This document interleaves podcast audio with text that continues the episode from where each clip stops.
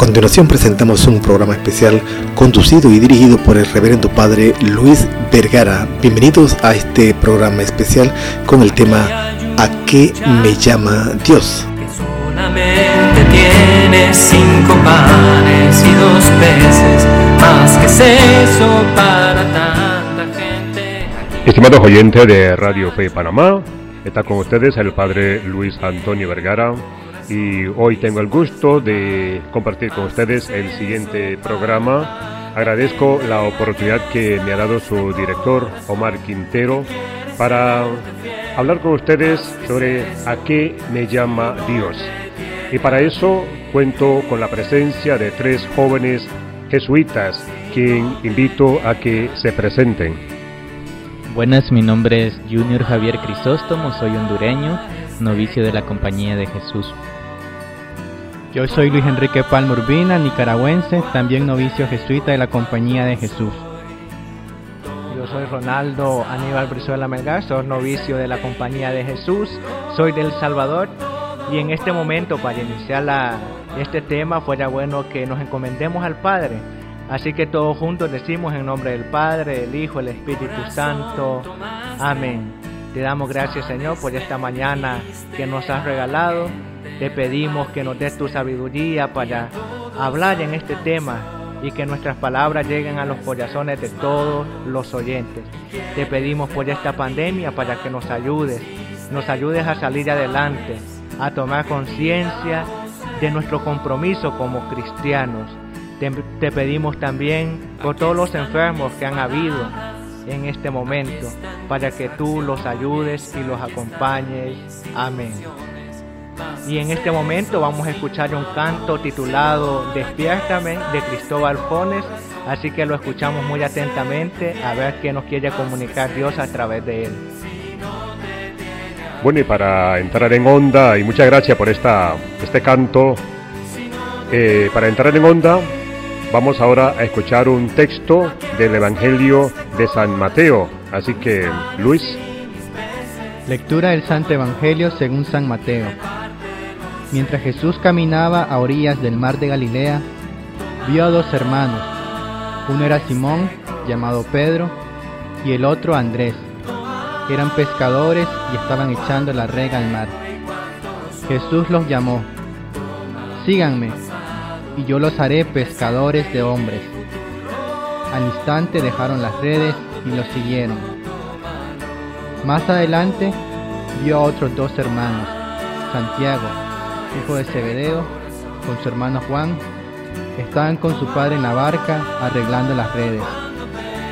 Jesús los llamó y enseguida ellos dejaron la barca y a su padre y los siguieron. Jesús empezó a recorrer toda Galilea, enseñaba en las sinagogas de los judíos, proclamaba la buena nueva del reino y curaba en el pueblo todas las dolencias y enfermedades. Palabra del Señor. Bueno, hemos visto aquí este pasaje que nos habla del llamado que Jesús hace a sus primeros seguidores. Quiero ahora con ustedes que invitarlos a que definan un poco qué es para ustedes la vocación y qué ejemplo pueden poner a este llamado que sienten que Dios les ha hecho. Bueno, en este pasaje del Evangelio vemos claves que nos ayudan a ver qué es la vocación. La vocación, en el caso de los apóstoles a quienes mencionan, es un llamado realizado por Jesús. Digamos entonces que la vocación es un llamado, pero también vemos que los apóstoles dejan lo que estaban haciendo y están dispuestos a hacer lo que hacía Jesús, el bien a su semejante. Ya cerramos, la vocación es un llamado, una invitación a hacer el bien a las demás personas. Y en este pasaje tenemos unos ejemplos presentes en el Evangelio. En el caso de Pedro, en el caso de Santiago, de Juan, de Andrés, que eran pescadores, pescadores de peces ahí en el lago. Pero Jesús le dice, a partir de ahora vas a ser pescadores de hombres, pescadores de mujeres. Y así en la vida cotidiana podemos ver muchos ejemplos de vocación. Quizás nosotros tengamos presente eso cuando nos hemos preguntado, ¿qué quiero hacer con mi vida? cuál es el llamado que Dios me está haciendo. ¿A qué edad tú sentiste que Dios te llamaba a algo más que simplemente seguir una carrera, una profesión, que sentiste este llamado al sacerdocio? Cuando uno analiza su historia vocacional en retrospectiva, ve que no hay quizás un momento concreto donde dice, ahí me llamó Dios, sino que hay muchos momentos, muchos rostros donde dice ahora, ah, aquello que pasó tiene relación con esto del sacerdocio o aquello que pasó tenía que ver con la Eucaristía. en mi caso, a partir de mis, 16 años, cuando empecé a estudiar en la universidad, pues fui conociendo a gente que me permitió servir, estudié en una universidad jesuita, conocí la espiritualidad, y ya llegando a un punto cúspide de los 24 años, donde ya dije muy concretamente que sí, este es el llamado que Dios está haciendo, ya es momento que deje estos pescados, que deje las redes, siga Jesús por, por toda Galilea, como dice el pasaje del Evangelio. Ronaldo, ¿qué tienes tú que agregar a esta pregunta, a esto que estamos conversando aquí? ¿Cómo defines tú la vocación? a los jóvenes, cuando nos hablan de vocación muchas veces nos asustamos, pensamos que solo implica el sacerdocio, la vida consagrada. Y esto tal vez no es así. Cuando se habla de vocación es aquello a lo que yo me siento llamado, aquello que me hace feliz, aquello que me hace pleno. Y en este caso podríamos dar ejemplos. No solo significa el sacerdocio, sino también la vocación al matrimonio, la vocación a ser un buen profesor, la vocación a ser un ingeniero. Son vocaciones que cada quien y que Jesús los va llamando para que sean plenos y que puedan dar lo mejor de sí, que puedan dar sus dones, sus talentos al servicio de esa vocación. En lo personal fue a la vida religiosa y ahí mencionaban a qué edad aproximadamente me sentí llamado. Quiero recalcar que yo vengo de una familia que no era tan cristiana que se, que se diga, pero que cuando hicimos una mudanza a determinado lugar, yo conocí la iglesia y poco a poco me fue gustando. Eh, participaba en el coro, de monaguillo, de catequista, y eso me fue llamando. Y a tal punto que un día me pregunté, ¿en verdad Dios me está llamando a esto? Y analizando bien y, y llevándolo a la oración, cuando yo analizaba eso me sentía pleno, sentía gran alegría y ahí con acompañamiento de, un sacerdote de mi parroquia, fui discerniendo y llevando a cabo a qué es lo que me llamaba Dios. Pero esto no dejó que yo dejara de, estudiar. Siempre seguí estudiando y discerniendo a qué me estaba llamando Dios. Así que esto es lo que puedo decir sobre mi vocación y cómo la defino. Muy bien, eh, Junior, tú eres hondureño. ¿Qué quieres agregar a lo que acaban de tus compañeros de decir? Muy bien, yo creo que la vocación es un llamado de amor que Dios nos hace a cada uno de nosotros. ¿Y cómo respondemos a este llamado de amor? Pues con mucho agradecimiento. Desde donde estemos nosotros, si, si somos profesores, si somos estudiantes, si somos eh, padres de familia, sacerdotes, religiosas, nosotros respondemos a este llamado que Dios nos ha hecho. Y lo respondemos eh, sirviendo, porque es una de las vocaciones a los que todos estamos llamados, servir con gratitud, servir así como Dios nos ha servido. Y bueno, como somos agradecidos a este amor, a este llamado que Dios nos hace, también Dios por medio de este agradecimiento que siente por parte de nosotros, nos va dando como las herramientas, nos va dando indicios de por dónde debemos de ir, cómo debemos formarnos para atender a esta vocación que es servir a los demás. No importa, sea de, de donde sea, pues nosotros estamos dispuestos a servir, a entregarnos con gratuidad, así como Dios lo ha hecho con nosotros.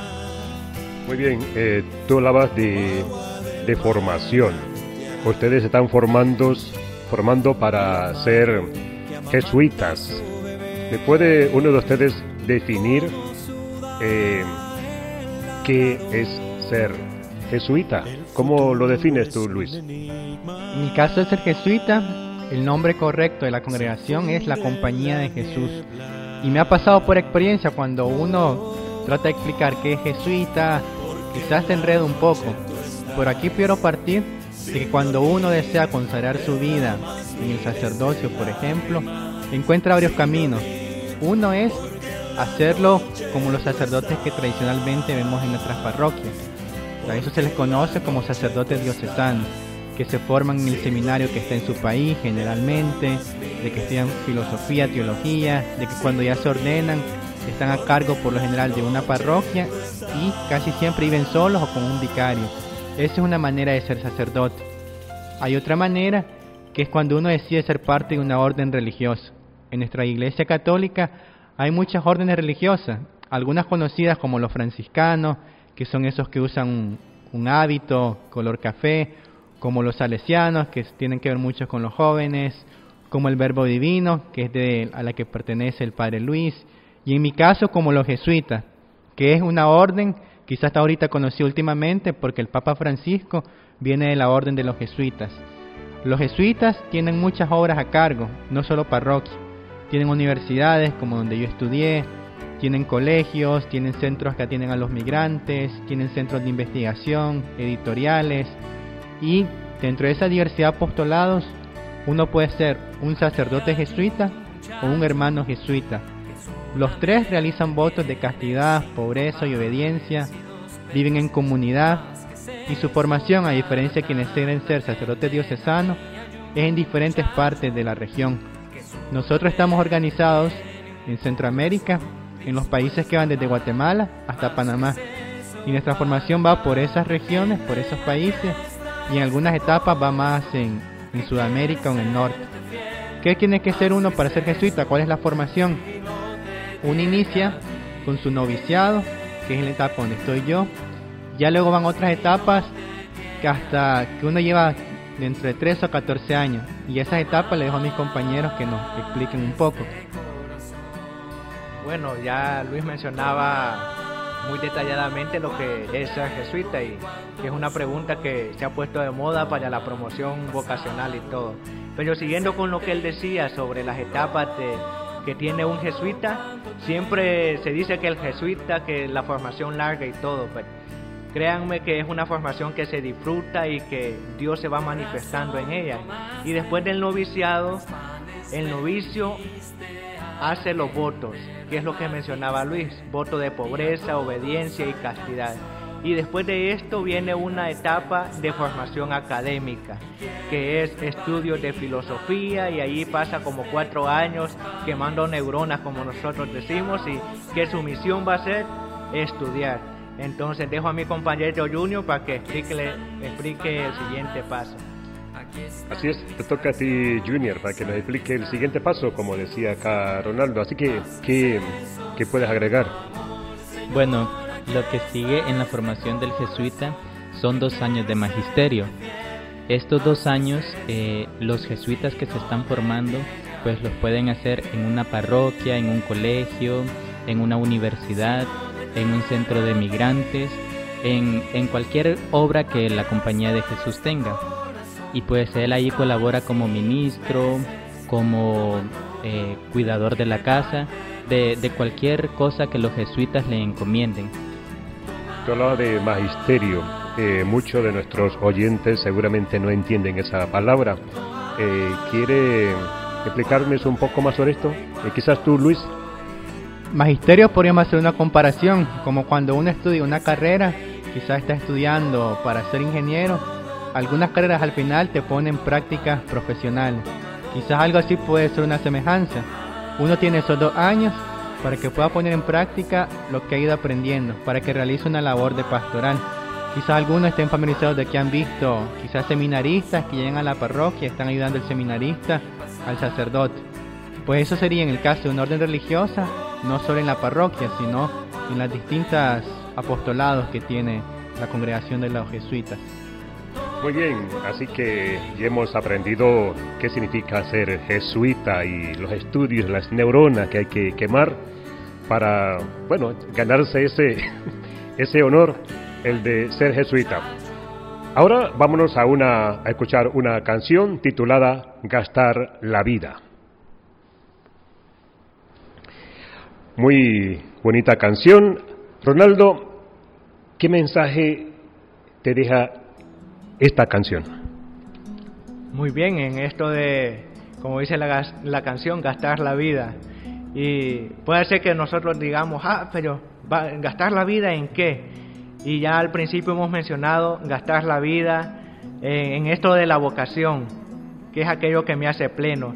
Y yo digo, si esto me hace pleno, no lo voy a ver tanto como gastar la vida, sino algo como que me planifica, algo que me entrego y algo que me va llenando.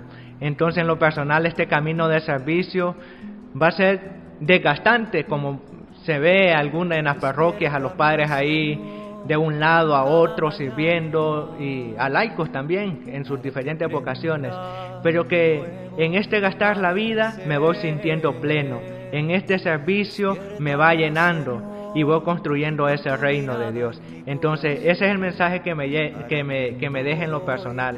Gastar la vida pero no un gastar la vida como en eso que, ah, se va acabando, se va acabando, sino en planificar la vida. Ese desgaste va planificando la vida, me va planificando a mí en lo personal y a cualquiera que se aventure en esta misión, en gastar la vida a servicio de los demás. Muy bien, eh, creo que lo has entendido muy bien, eso es el sentido de gastar la vida. Yo ese hablo de perder tiempo de perder tiempo en la oración, pero no es perder tiempo no hacer nada, sino es simplemente el perder ese tiempo, quiero decir, el estar en la presencia de Dios, o estar aquí frente a la presencia del Santísimo. ¿Alguno de ustedes dos quiere agregar, agregar algo más a lo que acaba de decir Ronaldo? Bueno, en esta parte de gastar la vida, nosotros en la compañía de Jesús se nos enseña y también es lo que vivimos que entramos a ella no solo para nuestra salvación, para nuestra conversión, sino que entramos a ella para la salvación de las almas, como nuestro Padre Fundador lo dice, San Ignacio. Tenemos que ser actos para trabajar para el bien de, de los demás. Entonces, ¿cómo podemos hacer esto? Con todo lo que trabajamos, sí, con todo lo que trabajamos, pero más con el ejemplo que dan los jesuitas. Ese ejemplo que a las personas les conmueve, a las personas les llama la atención. Y es así como se va trabajando, se va eh, construyendo el reino de Dios, tratando de salvar las almas por medio del ejemplo que los padres jesuitas, los hermanos jesuitas, dan a todas las personas con las que se relacionan. Y es esto como desgastar nuestra vida, desgastar nuestra vida desde el trabajo, desde la entrega, desde ese llamado que Dios nos ha hecho desde un inicio. Perfecto. Eh, Luis, ahora quisiera preguntarte, ¿qué caminos puede seguir uno dentro de la vida sacerdotal y en la vida consagrada? Bueno, en el caso de los jesuitas, esto varía según la diversidad de apostolado. Y aquí me gustaría compartir un poco el testimonio de los jesuitas que yo fui conociendo en mi temprana juventud, cuando yo estaba estudiando, y cómo eso fue llamando mi vocación. En primer lugar, como yo estudié en una universidad jesuita, el primer contacto era con jesuitas que se dedicaban a la educación. Entonces es un camino que tiene la compañía, un apostolado, el educativo. Pero no solo dar clases y hablar de la ciencia o de los números, de las letras, sino hablar del reino de Dios a través de ello. Otro caso, yo conocí más adelante jesuitas que en la Semana Santa iban a las comunidades rurales y allí evangelizaban, ahí convivían con la gente. Entonces un apostolado quizás acompañar una comunidad rural. En el caso de la compañía hay comunidades, hay parroquias que están en la comunidad rural, en Alcatraz, en El Salvador, que también están en un pueblo indígena, Santa María de Chiquimula. Y así hay apostolados científicos, hay escritores que son jesuitas, concretamente quisiera hablar de uno, un santo jesuita que a mí me marca bastante, que sintetiza esta diversidad de apostolado. Es San Alberto Hurtado, él un jesuita chileno del siglo pasado, que él se dedicaba mucho también a los sacramentos, pero en Chile fundó lo que se conoce como el hogar de Cristo, donde ayudaba a muchos niños, también le dedicó a, ayudar a muchas personas en la cuestión laboral. Entonces hay diversidad de caminos en esto de cómo ayudar al reino, a la construcción del reino. Ronaldo, a lo que acaba de decir eh, Luis? Así, en, lo personal, ya Luis comentaba cómo él conoció a la compañía, que fue por medio de, lo académico en la Universidad de, de Nicaragua, la UCA. Y en lo personal fue por medio de parroquia. Entonces yo llegué a la parroquia de Acatao y ahí la parroquia es jesuita y de esa manera yo lo conocí. Y es una manera, un camino que tiene la compañía también. Si alguien es llamado a la compañía de Jesús, puede hacerlo también como el sacerdocio en parroquia, en la vida académica, como lo mencionaba Luis, y en otras áreas. Lo importante es cuáles son los dones, los talentos, y la compañía va viendo eso, y dependiendo a eso, a usted lo pone en un apostolado. Así que hay bastante diversidad. No solo significa que vamos a estar dando misas y misas, sino que hay variedad y todo. Y cada quien se va planificando en ese apostolado que la compañía entonces acá Junior, ¿qué más quiere agregar a esta pregunta? Bueno, al igual que Ronaldo, yo conocí a los jesuitas en parroquias. Mi parroquia eh, se llaman los Santos Mártires, allá en, Honduras, Bonito Oriental. Y bueno, allá habían muchos jesuitas, unos que trabajaban específicamente con los jóvenes, otros con las comunidades de base, y así. Un jesuita también que me llamó mucho la atención fue el que trabajaba con, con los. Los jesuitas se dan mucho a esto, trabajar con las comunidades nativas, y eso es muy bueno y es como a uno le va llamando la atención. A mí en lo personal me llamó la atención el trabajo que los jesuitas hacen. Y así fue como sentí el llamado que Dios hizo, por medio de lo que van haciendo eh, con las personas, con la entrega que tienen y con la disponibilidad que siempre muestran para escucharlo a uno, para atender, para también pues guiarlo en lo que uno quiere. Quisiera hacer otra pregunta, así, más allá de la vida religiosa, ¿qué pueden compartirnos sobre el modo de vivir de nuestra vocación desde la fe cristiana? Hoy nos cuestionamos mucho sobre nuestra fe y aquí están ustedes jóvenes con un gran futuro por delante y algo que tenemos que Saber educar, dar testimonio es en cuanto a la fe, eh, cómo vivir nuestra fe como cristianos. Eh, Luis.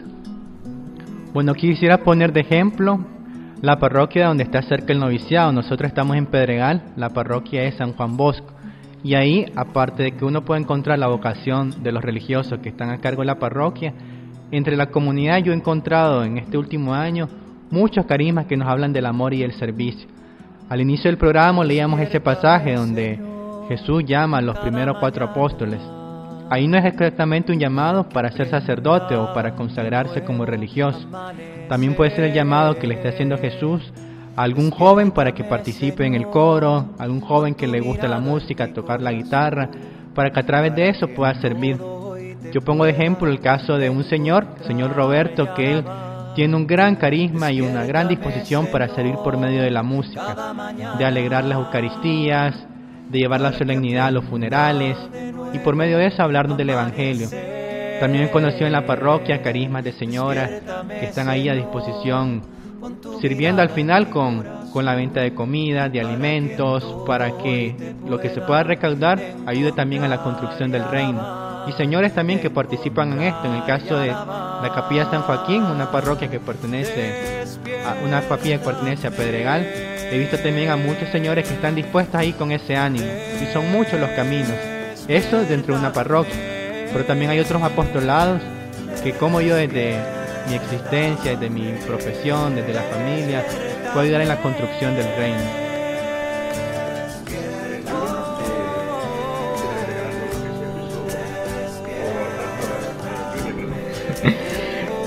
Bueno, lo que ha dicho aquí el compañero Luis es muy importante para contribuir al reino de Dios y para poder hacer esto creo que también es muy necesario, es muy fundamental pedir conocimiento interno de, de Jesús porque conociendo a Jesús es como nosotros nos vamos a animar, vamos a agarrar fortaleza para poder seguir en este camino como iglesia como comunidad que somos, como hermanos.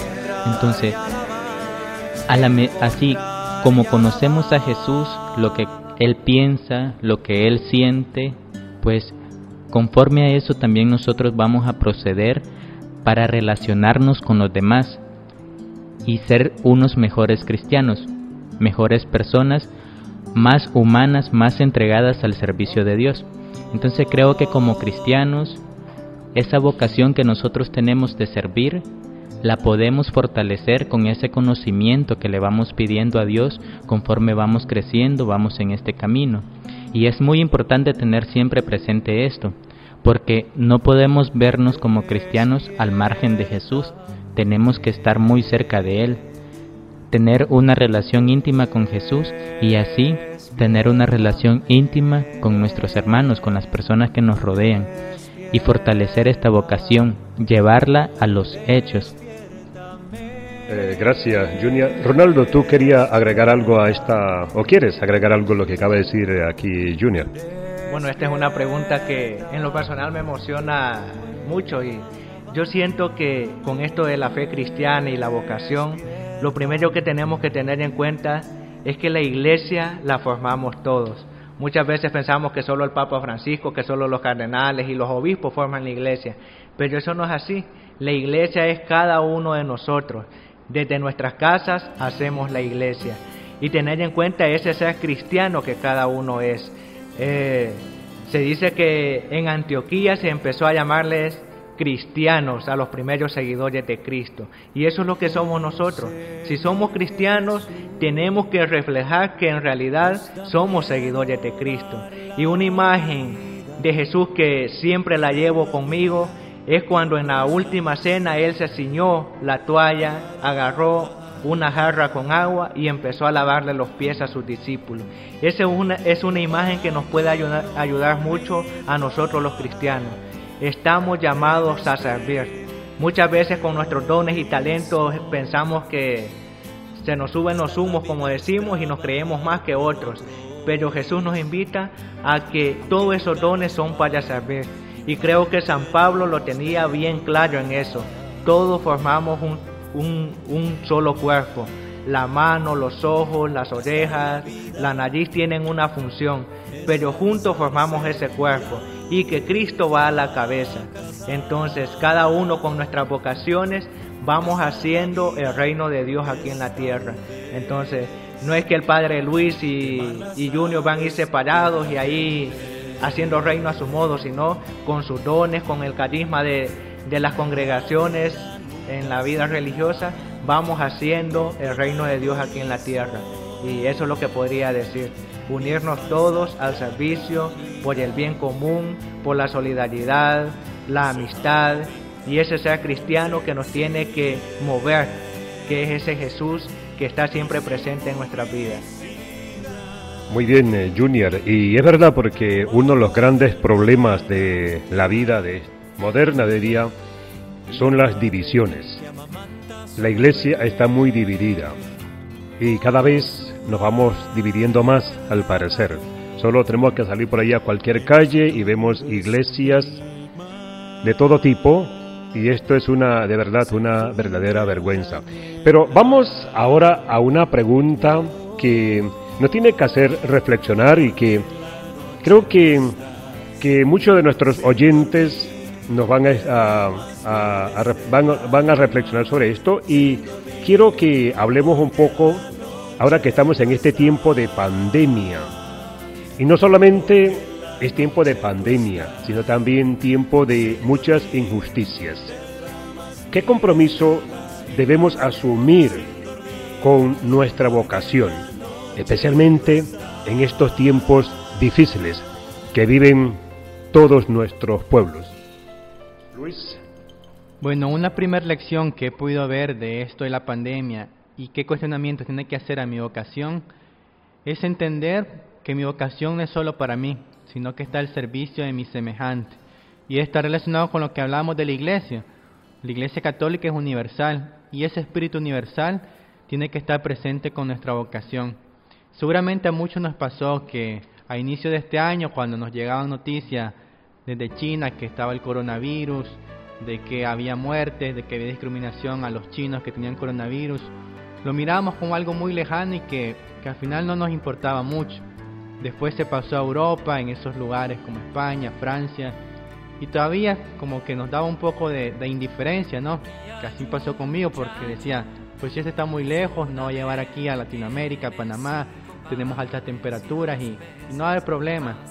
Pero ya para marzo, para abril, cuando esto se empezó a grabar en, en nuestra región, ya vimos que, que esto sigue en serio y así eso me hacía reflexionar de que para entender nuestra vocación, primero tenemos que salir de nuestro propio interior y entender la vocación hacia afuera. Mi vocación al servicio de mi hogar, al servicio de la comunidad, al servicio de la región, al servicio del mundo. Eso es lo primero, tener una mirada universal de lo que deseamos para nosotros y lo que Dios nos llama. Lo segundo, este tiempo nos ha dado la oportunidad para hacer un examen de conciencia de qué estamos haciendo nosotros como seres humanos y qué estamos haciendo individualmente. Muchos han tenido oportunidad de guardar silencio o han tenido la oportunidad de escuchar sus voces internas y preguntarse, ¿qué estoy haciendo con mi vida? ¿Por qué está pasando tal cosa? ¿Por qué me está costando aquello? Y a nivel social eso también tiene que hacernos las mismas preguntas. ¿Por qué como Latinoamérica, como Panamá, como Centroamérica está sucediendo esto? ¿Cómo he contribuido a esa injusticia? Siento que la pandemia ha sido un momento para reflexionar sobre lo que estamos haciendo y hacerlo con una mirada cristiana. Junior, perdón, eh, Ronaldo, la misma pregunta. En estos tiempos de difíciles para nuestra gente, ¿cómo tú crees que en nuestra vocación podemos dar una respuesta a tantas personas que hoy esperan una palabra de ánimo. Muy bien, ya al principio yo mencionaba que cuando hablamos de vocación son esas diferentes, esos diferentes llamados que Dios nos va haciendo, ya sea como profesor, ingenieros y en lo personal es a la vida religiosa. Entonces, ¿cómo podemos dar esas palabras? Y a mí me resuenan mucho las palabras del Papa Francisco, que dice que si nosotros en esta pandemia salimos igual, es porque estamos fallando en algo. Y estas palabras me hacen cuestionarme mucho. ¿En qué, en qué me está ayudando esta pandemia en lo personal? ¿Qué eh, comportamientos debo cambiar para ser mejor? Entonces, en la familia hemos visto grandes cambios eh, familias que no se hablaban, gracias a la pandemia hoy se han hablado, han contribuido. Pero también la pandemia nos ha dejado al descubierto lo frágiles que somos, que no todo depende de nosotros. Muchos tal vez teníamos muchos planes a decir que, ah, en septiembre yo voy a salir a tal lugar, y en septiembre yo voy a ir a Estados Unidos, voy a ir a Francia. Y al final todos nos hemos quedado encerraditos en nuestras casas y no hemos podido hacer nada. Entonces la realidad se ha impuesto ante nosotros y esto nos tiene que hacer reflexionar mucho. ¿Cómo estoy yo poniendo los talentos a disposición de los otros? Ese ser cristiano que mencionaba en la pregunta anterior, ¿cómo estoy cumpliendo ese seguimiento de Jesús con mis semejantes? ¿Estoy actuando como Jesús? Y una buena pregunta es, ¿qué haría Jesús en este momento? Eh, hay un evangelio eh, donde dice que le llevaron la mujer pecadora y le dice, ah, Jesús está en adulterio, ¿qué hacemos? Y él la, respuesta que le da es, el que esté libre de pecado, que lance la primera piedra. Entonces, ¿cómo nosotros vamos actuando conforme a Jesús? Si somos seguidores de Él, ¿cómo estamos actuando en esta pandemia? Hay mucha injusticia, y la pandemia está dejando muchos destrozos, pero cuando pase esta pandemia, el nivel de pobreza, el nivel de injusticia que va a haber, ¿cómo vamos a contribuir en la vida religiosa? ¿Cómo vamos a ayudar? Ya sea denunciando o también anunciando la buena nueva de, de Jesús. Y entonces dando palabras de ánimo también.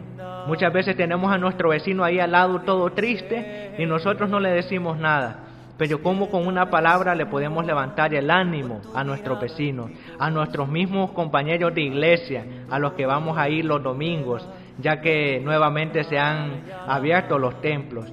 ¿cómo puedo ayudar yo a subirle la autoestima? Ya que a muchos se les ha bajado en este tiempo, ya sea porque han perdido el trabajo, ya sea por problemas familiares también. Entonces, ¿cómo estamos contribuyendo nosotros? Y en lo personal es una gran tarea la que tenemos. Vamos a, vamos a sufrir un poco en este sentido, pero con la ayuda de, de Dios vamos a seguir adelante. Entonces, animarlos también a quienes nos escuchan, que desde su vocación pueden aportar algo también. No ser egoístas, ah, yo me he salvado y ya, ahí está todo, sino que compartiendo y siendo solidarios, ayudando a aquel que no tiene nada porque tal vez ha perdido su trabajo. Entonces, es esto lo que puedo aportar en ese sentido. Gracias, Ronaldo.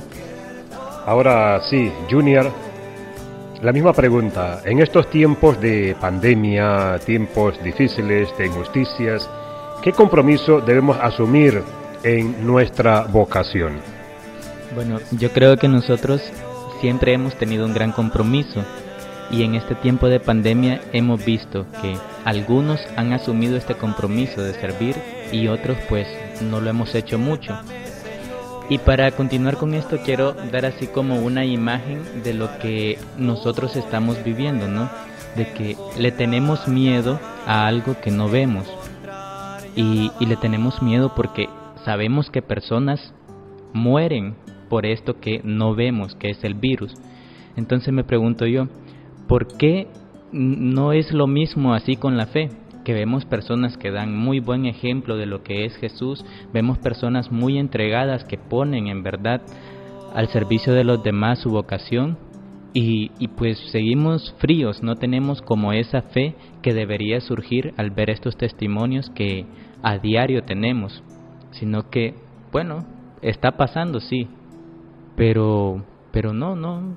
Esta persona que se está entregando, esta persona que está sirviendo sin obtener ningún beneficio, pues seguramente está loca, podríamos pensar. No pensamos lo mismo de lo que pasa con las personas que en este tiempo se han visto muy afectadas por el coronavirus, sino que nos da miedo, sentimos algo. ¿Por qué no podemos sentir algo así con los que dan testimonio de lo que es Jesús? Y creo que nos debe de hacer reflexionar mucho, porque si nosotros tenemos fe, si tenemos fe al acercarnos a la persona de Jesús, pues vamos a tener fe también en lo que Dios ha puesto en nosotros, que es la vocación, las vocaciones, y así las vamos a poner al servicio de los demás. Qué bien. Así que ciertamente estos son grandes desafíos que tenemos, grandes experiencias. Eh, le felicito por sus testimonios, sus palabras.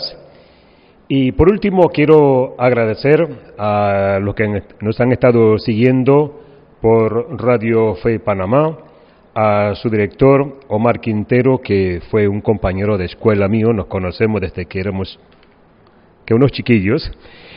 Y, pero, ciertamente, eh, estamos en esto, estamos siempre tratando de proyectar nuestra fe, nuestra creencia por diferentes medios. Y por último, vamos a dejarlos con una canción. Eh, Luis, ¿cómo se llama la canción que tenemos para despedir a la gente? La canción se titula Aquello un muchacho que hace referencia al pasaje del Evangelio en que un muchacho le presenta panes y peces a Jesús. Bueno, así que aquí hay un muchacho y con esta canción los dejamos. Muchísimas gracias a todos ustedes.